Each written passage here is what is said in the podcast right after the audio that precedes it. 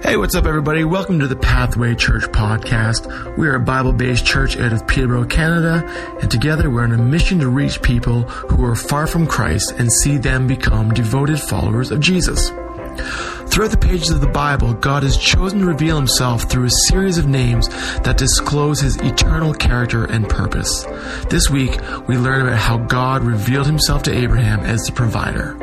As we celebrate communion together this week, we will see Christ's sacrifice for what is God's final and permanent provision for us. With that, let's turn over to Pastor Nathan and part two of his message series, The Names of God. Awesome. Good morning, everybody. Anybody enjoy that extra hour of sleep? I know I did. I got up this morning feeling extra refreshed. I was sitting down in my living room and I'm looking over my sermon and I looked at the clock and I thought, ah, service starts in 30 minutes. And it wasn't, which was amazing. Um, got that extra sleep, feeling good. So today we're in week two of a message series called The Names of God. And if you weren't here last week, I really encourage you uh, to go back. You can go to our website, you can go to our YouTube channel, and you can watch that message. And in that, really explained a lot about the history of the name of God, the Hebrew word. There's lots of information that I think will really help you as you seek to understand more about God and His and His names. Our, our theme verse for this four week series is uh, is found in, in Psalm Psalm 34 verse 3.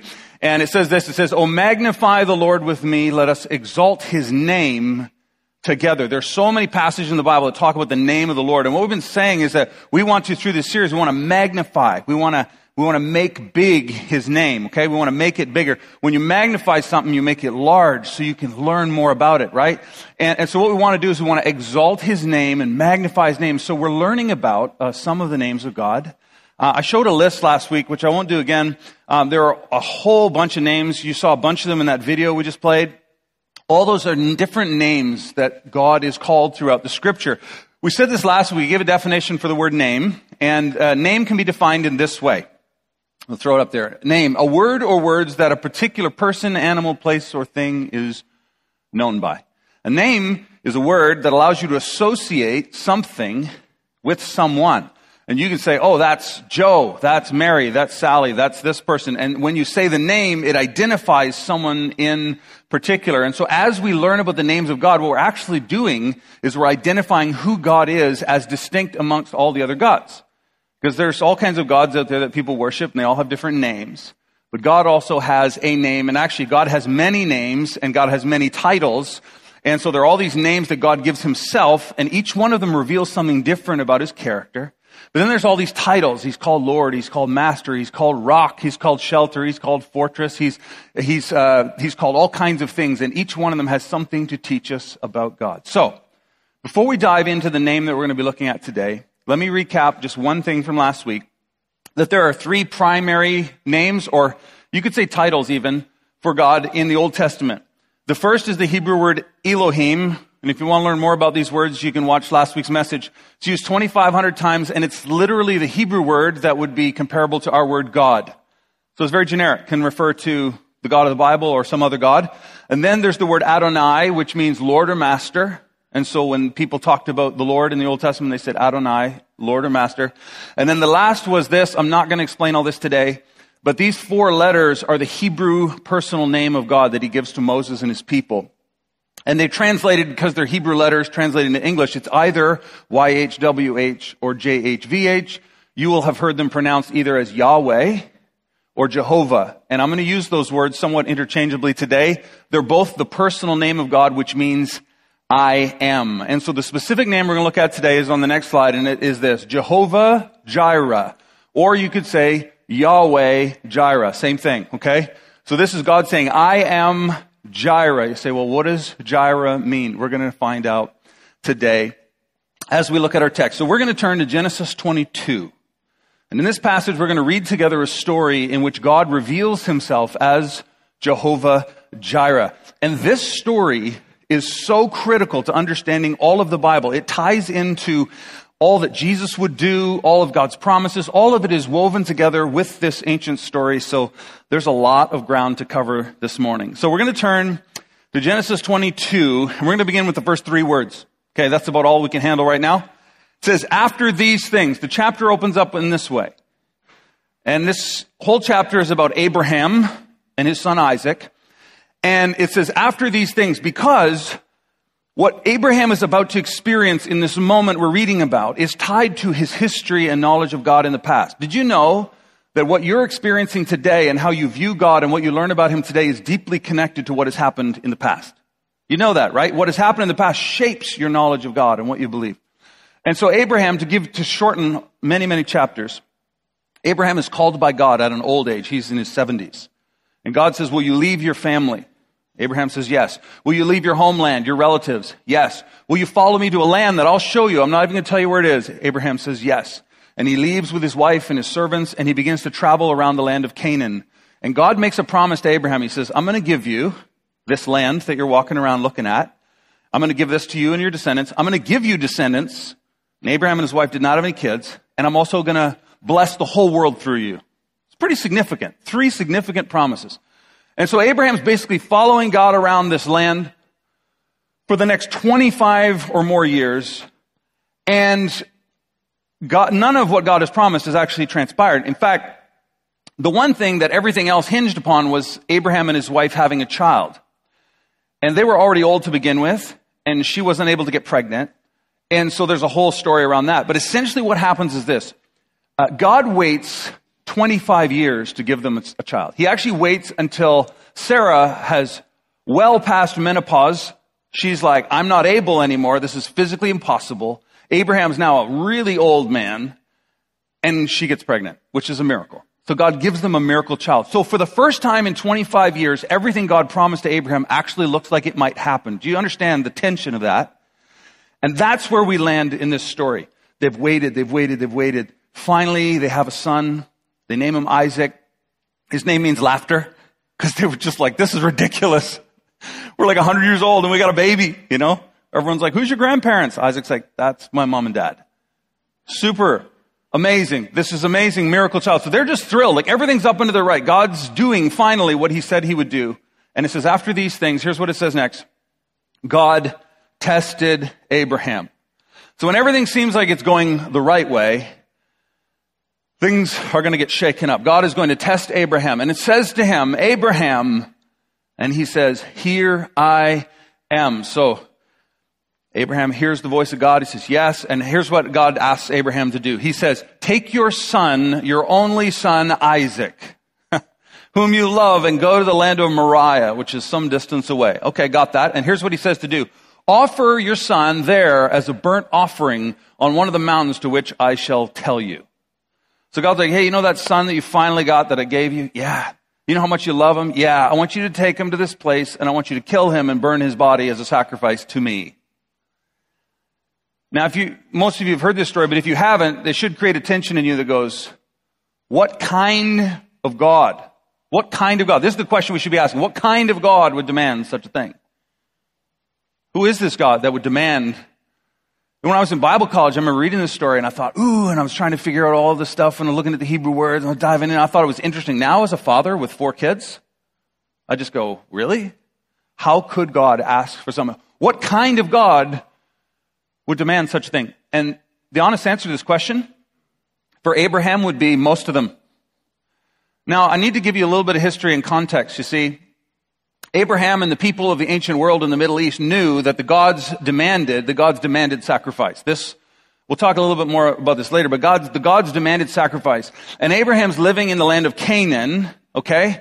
And so to understand the concept of child sacrifice, okay, child sacrifice on the next slide, um, you have to understand two things, culture and chronology. Let me explain this quick.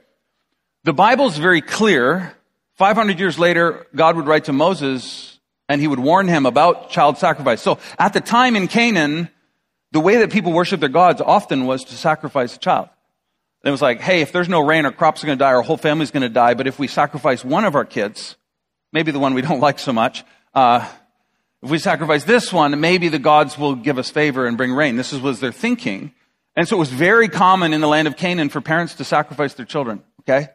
Uh, so that was the culture. Secondly, the chronology, you might go, well, doesn't the Bible say we're not supposed to sacrifice humans and children? Isn't that against God's law? Yeah, but none of that was given to Abraham. In fact, it wouldn't be until 450 years later that God would reveal the Mosaic law, the Ten Commandments, and all those commandments to Moses. And here's what he writes in Deuteronomy chapter 12. So this is God speaking through Moses 500 years after Abraham. He says, You shall not worship Yahweh, your God, in that way. In what way? The way that the Canaanites worshiped. That's where Abraham's living right now. And he says, For every abominable thing that the Yahweh, the Lord, hates, they have done for their gods. And then he goes on to say what they did for their gods, for they even burn their sons and daughters in the fire to their gods. So God is saying to the nation of Israel, don't do what the Canaanites do and sacrifice your children. In another place, through one of the prophets, God actually says, if you burn your kids to, to me or any other God, I will take vengeance because you're killing my sons and daughters. God takes this very seriously. So you go, why would God, who commands that this shouldn't happen, ask Abraham to do this thing? That's a great question. And I think what it does is it actually sets us up. It sets us up to see how different God is from all the other gods at that time that the people worship. Okay? We're going to see that.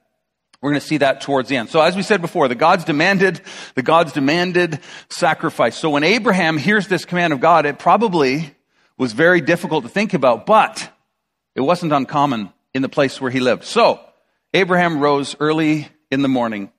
He saddled his donkey and took two of his young men. I've underlined this word because I want to circle back to it later. This, the Hebrew word that's translated young men keeps getting used through this story, and it's actually really vital later on. So just take note of that. So he takes young men with him and his son Isaac. So Abraham, two servants, his son Isaac, donkey. Next, it says, he goes out and he cuts wood for the burnt offerings. He's out there chopping wood, getting it all ready for the fire. And he rose and he went to the place. Now, this is something else I want you to, again, because I'm teaching this morning, I need you to kind of keep some little mental notes. Young men, place, these are terms that are going to keep turning up and they're all going to be relevant at the end. So make some mental notes. They're going to a specific place. Not just any place, a specific place in which God had told them. Now, the next passage we're going to stop on for a little bit. It says this. It says, on the third day. So they've been traveling for three days. And I want us to consider what was going on inside of Abraham for three days. Consider this. God's asked him to sacrifice his one and only son that he loves. He agrees to do it. He's traveling for three days. And for three days, can you imagine what was going on inside of Abraham? Hey, Dad, why aren't you talking much? Got nothing to say. Hey, Dad, you going to tell Mom about this trip? Probably not, son. What was going through his mind? What was, was Abraham thinking about? Hey, God said that he would do all this great stuff through my son, so how could he ask me to kill him? And I didn't think God would ask something like this because he's different than the other gods. And what are my neighbors going to think? I've been telling them about this one true God that I worship, and they're going to see me sacrifice my son and go, What did you do? He must have been wondering, like, what am I going to tell my wife, Sarah, when I come home? History tells us that Sarah actually died shortly after they returned home. They must have told her the story. Can you imagine? So he's thinking about this. He's processing all of this. This is the test. This is the test. He's walking for three days processing what he must do. I brought this, this wheel. I almost forgot it. I had to run home and get it. I had a bicycle wheel here. And I guess you guys are all familiar with the wheel and how it works, but the outer rim of the wheel is connected with spokes and they all connect to the hub, this metal hub in the center of the wheel. You see that? And the hub is the most significant part of the wheel because it has to be the strongest because all of the pressure and all of the strain and all of everything goes to the hub. That's the center of the wheel. Now, if that hub isn't in the center, it's going to be a bumpy ride, right? The wheel doesn't work. And if that hub is made out of soft plastic or rubber or nylon or something else, you're going to crash, okay? Because it won't be able to hold the weight. And so at the center of the wheel, you have this, this, this hub. And what's happening here is God is asking Abraham, am I the center of your life? This is the test. And God will still require the same test of you and me. He wants to know, am I, am I at the middle? Because there's a lot of things that you and I can make the center of our lives. You know this, right? I mean, you can make your career the center of your life. Uh, you can make a spouse, a girlfriend, a boyfriend, like, oh, they're everything to me, like they're the middle, and everything circles around them. Uh, for a lot of people, it, it could be it could be their money and their stuff. For a lot of people, like Abraham, it could actually be your children. And it's right that we love our children and we do anything for our children. Even that we lay our lives down for our children, but our children are not supposed to be the center, the hub of our lives. Do you understand this? And Abraham, at some point, God had said, Hey, will you leave your father? And he says, Yes. And he makes God the center. Hey, will you leave your traditions? Yes. Will you leave your in-laws? Yes. Will you leave your land and your inheritance behind? Yes. And now he says, Will you give me your son? Too far, God, too far. God wants to be the center. And he doesn't want to be the center of your life because he has low self-esteem. Like if he's not the most important, he's going to have a, a fit. He knows, God knows that if he's not the center, nothing else will work. If you place your child at the center of your life and make it your all, and you lose your child, what do you have left? If you make your child the center of your life and your child goes berserk and goes off the rails, what do you do? If you make your money the center of your life and you go bankrupt, what it, if your spouse is the center of your world and everything, every aspect of your life connects only to them and they're the center, can they bear that weight? And the answer is no. So God demands to be the center. And the test for each and every one of us is will we make him the center? You may say, well, how do I know what the center, what is the hub, what is the hub of my life? There's a good question. What is the hub of my life? How do you know? Well, there's a couple of hints. One way you can discover is follow the fear. What is the one thing that you're most afraid of losing? Maybe you don't want to think about that. Everyone's getting depressed. Like, what, what is the one thing, person, or whatever that if taken from you, your whole life would collapse like a deck of cards? Or here's another hint. What is the one thing that if you followed your money would lead you to your one master, the one thing that's most important to you? Because you can look at someone's finances and you can actually follow it to the things they love most. And so there's a couple quick tests to say, what is the hub of your life? God wants it to be Him. And in this moment, He asks Abraham to do something that, I don't know, it just, it blows my mind. Um, and so we continue with that thought in mind. In verse 4, he goes on to say this, on the third day, Abraham lifted his eyes and he saw the place. So he's looking up a mountain and he sees a specific location. I don't know how God told him what it was, but he knew there's the place. And I want you to see that's really important. The place, the place. And he sees it from afar. And then Abraham says to his young men as they see it, he says, stay here with the donkey and I and the boy will go over there. Now, here's what I want you to know. See this term young men? There it is again. It's the same Hebrew word as this, boy. But for whatever reason, when they translated it into English, the authors or the people translating it went, yeah, it doesn't make sense. Let's put the boy. So they, they chose to put that word there for some reason. That's important. Again, keep that little mental note. It'll all come together. And we'll go over there and worship and come again to you.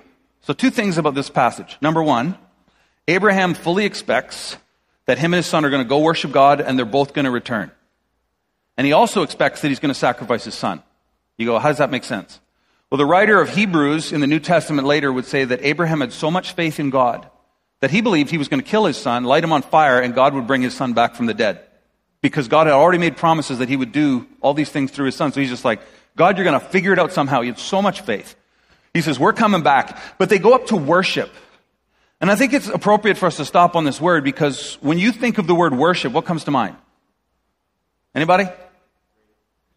Music, praise, singing. Yeah. So for us in our modern context, when we hear the word worship, we think, you know, I love you, Lord. Like we're thinking about people singing, maybe some sort of worshipful posture. For people a hundred years ago, when you said worship, they might have thought of lighting candles or going to mass or wearing certain clothes. So worship can mean a lot of things to a lot of people. But in this case, Abraham's act of worship was actually killing and burning his son. Sacrificing something that was most valuable to him was an act of worship. And you see, I like to define worship in this way that worship is, I like to redefine it worth W-O-R-T-H, ship, worth ship, raising something in value. When you raise something in value, that's worship. Right? When you cheer on your hockey team, yeah, go, yeah, Worship. Okay, you're raising something's value and excellence in your eyes. And so in that way, worship can be defined like this. Worship is any act that places God at the center. So whatever you do in your life that moves God from the periphery to the middle is an act of worship. For some people, for many of us, it might be giving money at church. It might be bringing a meal to someone in need. But you're like, God, this is someone that's in need that you care about. And I want to do this as an act of worship to you. Right? It can be serving kids. It can be sweeping floors. It can be singing songs, of course. It can be prayer and should be. But it's any act that places God at the center, that says, God, you're most important in my life, and I'm going to do that for you and for your glory. That's worship. So we need to expand our definition of the word worship. Here's what happens next. It says this, again, another thing to just take note. It's all going to come together. Abraham took the wood. He's got all this firewood. What did he do with it? He laid it on Isaac, his son. So I want you to picture Abraham's son Isaac carrying all the wood up the mountain to the place of sacrifice. And then it says this, it says he took in his hand, Abraham did, the fire and the knife. He's got a little pan with some coals, because they didn't have lighters. So he had the fire and he had the knife, and they went both of them together. And this next moment as a dad breaks my heart because I can only imagine what this would have felt like. Uh, Isaac said to his father, My father. And he said, Here I am, my son. There's this moment. And Isaac says this He says, Behold the fire and the wood, but where's the lamb for the burnt offering? Say, hey, Dad, we've done this many times before.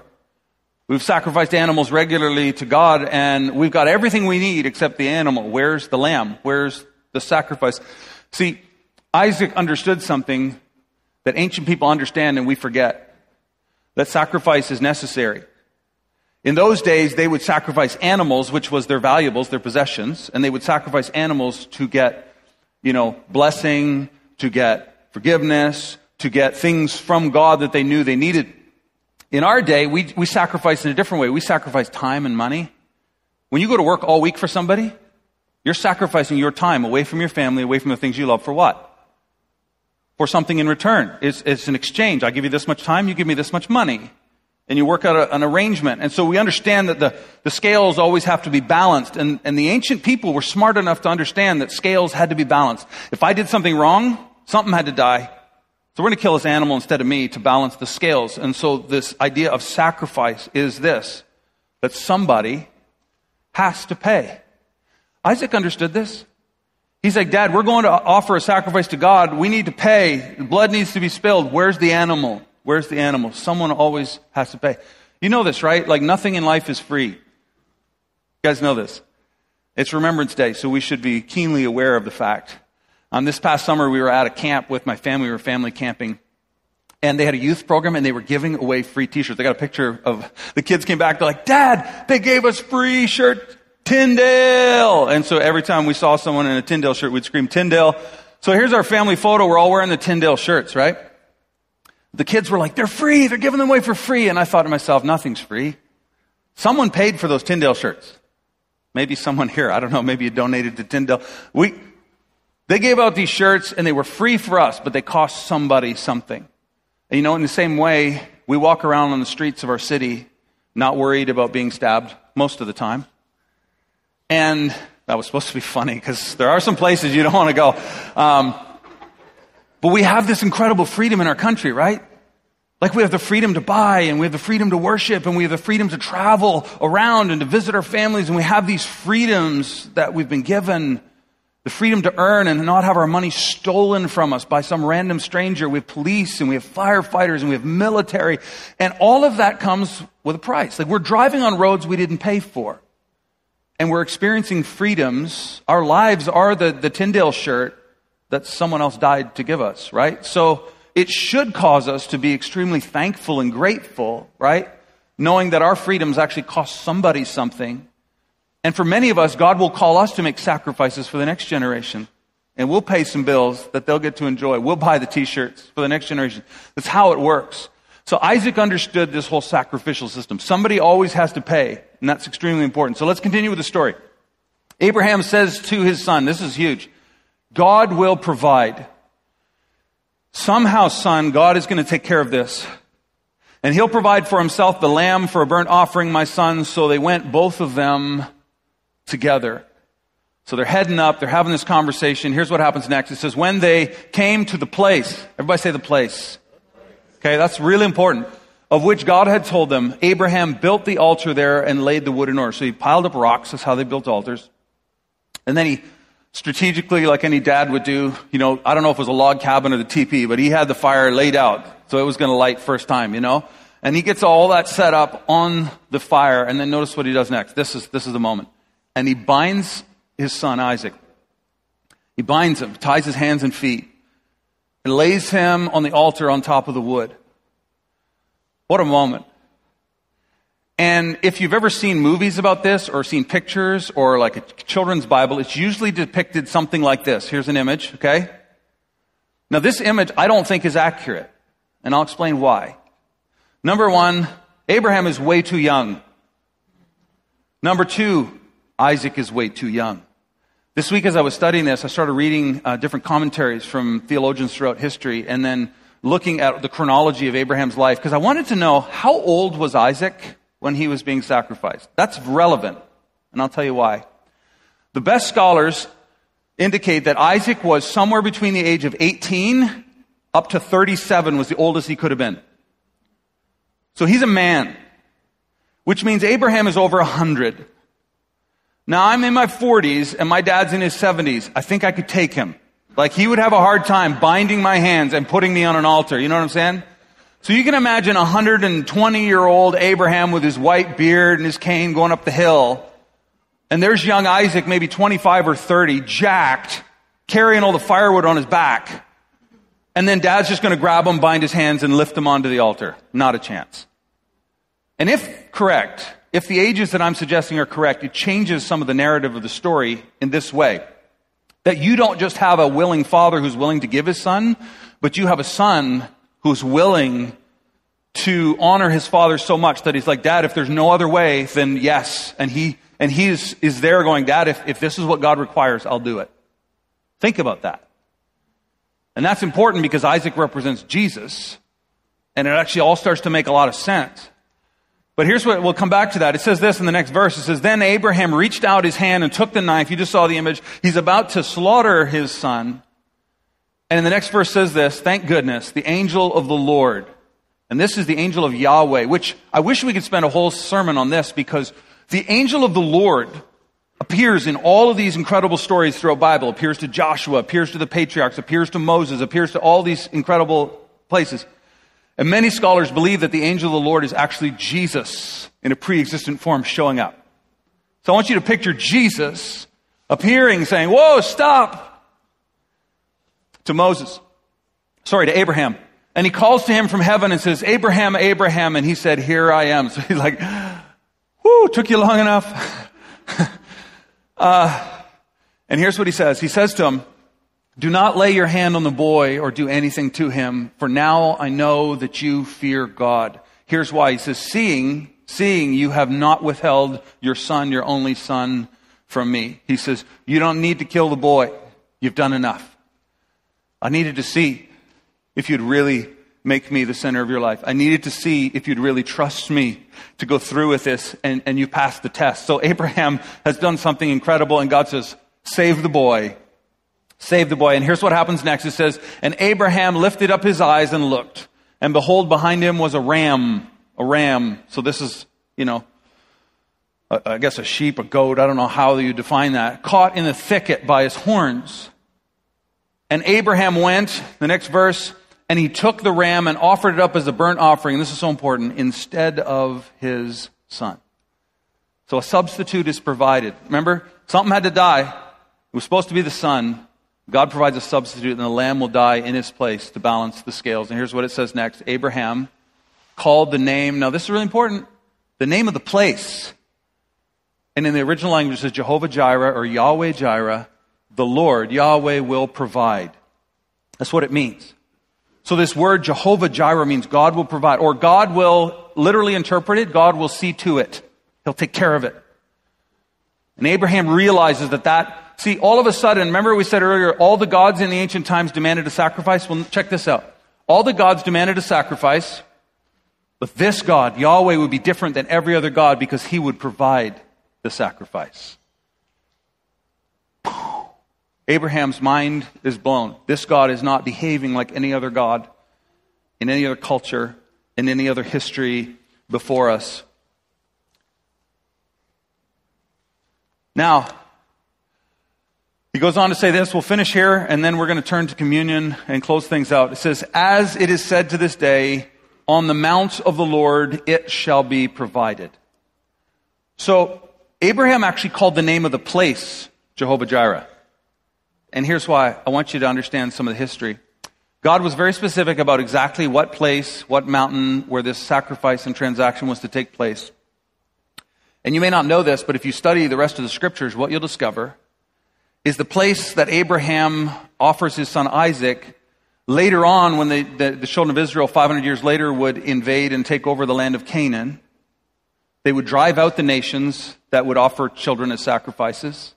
They would settle the land and they would finally have a king named David. And there's this one moment where God is angry at David because David sinned and God's bringing plagues and death on the people. And what does David do? He buys a threshing floor from a guy named Ornan. Okay? And the scriptures tell us that this threshing floor that David buys, he's going to buy it and build an altar and sacrifice to God, and God's anger and wrath are appeased, and all the people are saved. Okay? And the scriptures tell us that that threshing floor of Ornan becomes the site of the temple, becomes the place where they would build the temple to God, where all the sacrifices for sin would be offered. And then at a later time, it's the very same place that Jesus would ascend the hill called Calvary carrying the wood for the sacrifice upon his back. And when he ascends to the top of the hill, very likely the similar place, at least the same mountain where Abraham offered up Isaac, and there in that place, Jesus would be bound to the altar. He would be nailed to the cross, and there he would give his life. And as you know, Jesus gave his life willingly. He said to his father in the garden, if there's, if there's any other way, but there wasn't. And so he willingly gives up his life for us. And then, um, so, so Jesus actually is, he represents Isaac in this story. But it's more than that. I don't know if you can unmute the keys uh, for us. That'd be really cool. Uh, Jesus is not only Isaac, but he's also, he's also the ram. Okay, think about this. The, the ram that was provided on that day. You remember what, what was he? Where did they find him? Caught in the bush. He was actually caught in a thorn bush by his horns. So his head is stuck in some thorns. That share a picture, maybe? Crown of thorns are placed on Jesus' head. And he becomes a substitute. So when Jesus actually dies upon the cross, he, he's our substitute. He takes our place for us. And so this morning, I don't know if hopefully you got a, a cup with some, some juice and a cracker. If you want to take that now, we're going to we're going to uh, celebrate and remember communion. And, and when Jesus said uh, for us to do this, he said to do it in what? Remembrance. To not forget the sacrifice that was paid. See, the bottom line is this all of us have sinned, and God's judgment and vengeance for that sin is coming upon us, except for that God has provided the sacrifice. That Jesus has taken our place upon the altar and given his life for us. Now, today, as we take it, um, I want you to remember Jesus on the night that he was betrayed and he was with his disciples. He said, this, this is my body broken for you. Take and eat. Now, in the ancient times, they didn't just take a perfectly good animal, sacrifice it, burn it all up. They actually cooked and ate some of the meat of the animal. So it was like, we're giving this to God, but we're partaking with it. So this was going to give us, the animal's death gives us life, and we offer it to God, and there was this kind of communal exchange. So when Jesus says, take my body and eat it, they understood all the significance of this, right? That you ate of the sacrifice and shared in it. He says, take my body and eat. And, this is my blood poured out. And the, when they killed an animal, they would slit its throat and drain all the blood. This was the appropriate way. They had so they understood that these symbols meant in some way that Jesus was going to be their sacrifice and that we partake of it and enter into it with him. And so as we take of the bread and as we take of the cup uh, today, I want us to think of one specific thing, and it's this. Whenever I, I think about um, Jesus' death on the cross, the sacrifice, it blows me away. And as I think about it, I'm like, um, how much it must have hurt him to be whipped and beaten and the crown pressed into his head and nailed to the cross. So we understand the agony and suffering was, you know, hard to imagine. But I want us to consider today as we take this what the Father was going through as he watched his Son be wounded for our transgressions, bruised for our iniquities, as his blood was spilled, as he was on the cross crying, God, God, why have you forsaken me? As a dad, I get that in a different way, and I'm like, what was going on in the heart of the Father. I don't know who suffered more, Jesus or the Father, in this moment. But when you see the price, how high it was, and what was given and what was paid, then you, you turn around and you go, we, live, we leave this place today, and you go to sin, and you're like, ah, it's no big deal. It's kind of a big deal because it was cost a lot. And it, it changes the way we look at the way we live and the way we treat other people. The greater the sacrifice, the greater the cost, and the greater it means to us. So, as we take this, I want us to consider the Father who gives His Son to us. And so, let's take His body and partake in the sacrifice together.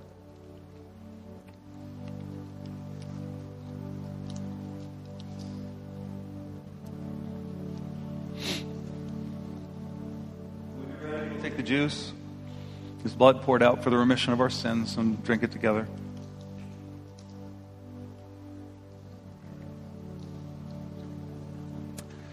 I'm going to pray for us as the band comes up, and they're going to lead us in a new song. It's actually called Jireh, and it's by uh, Elevation and another band that did, wrote it together. And it's about Jehovah Jireh, it's his name. So if you haven't heard it, I want you to just listen to the words and take it in. Maybe halfway through you can stand and, and sing with them, but um, just sort of drive home everything we've been talking about. So let me pray. Father, thank you for every person uh, watching our live stream, every person in the room as we remember the great sacrifice of Christ laying down his life upon the cross, but also the love of the Father to give his only Son. And Lord, I admit that many days I, I take your sacrifice for granted. Many days I, I think too small of it. Help us to magnify your name, to magnify the sacrifice you've made, to make you and what you've done for us big in our lives so that it will change how we live through the week. Thank you for dying in our place for our sins so that we could live unto you and to live with you forever. We pray this in Jesus' name. Amen. Well, that just about wraps it up from us here at Pathway. Thank you so much for tuning in. Please make sure to check us out on our website, pathwaylife.com, and of course our socials, instagram.com forward slash pathwaylife church, facebook.com forward slash pathwaylife. And if you need prayer or care, pathwaylife.com forward slash care. Can't wait to see you guys soon. Be safe out there, and we'll see you next time. Bye.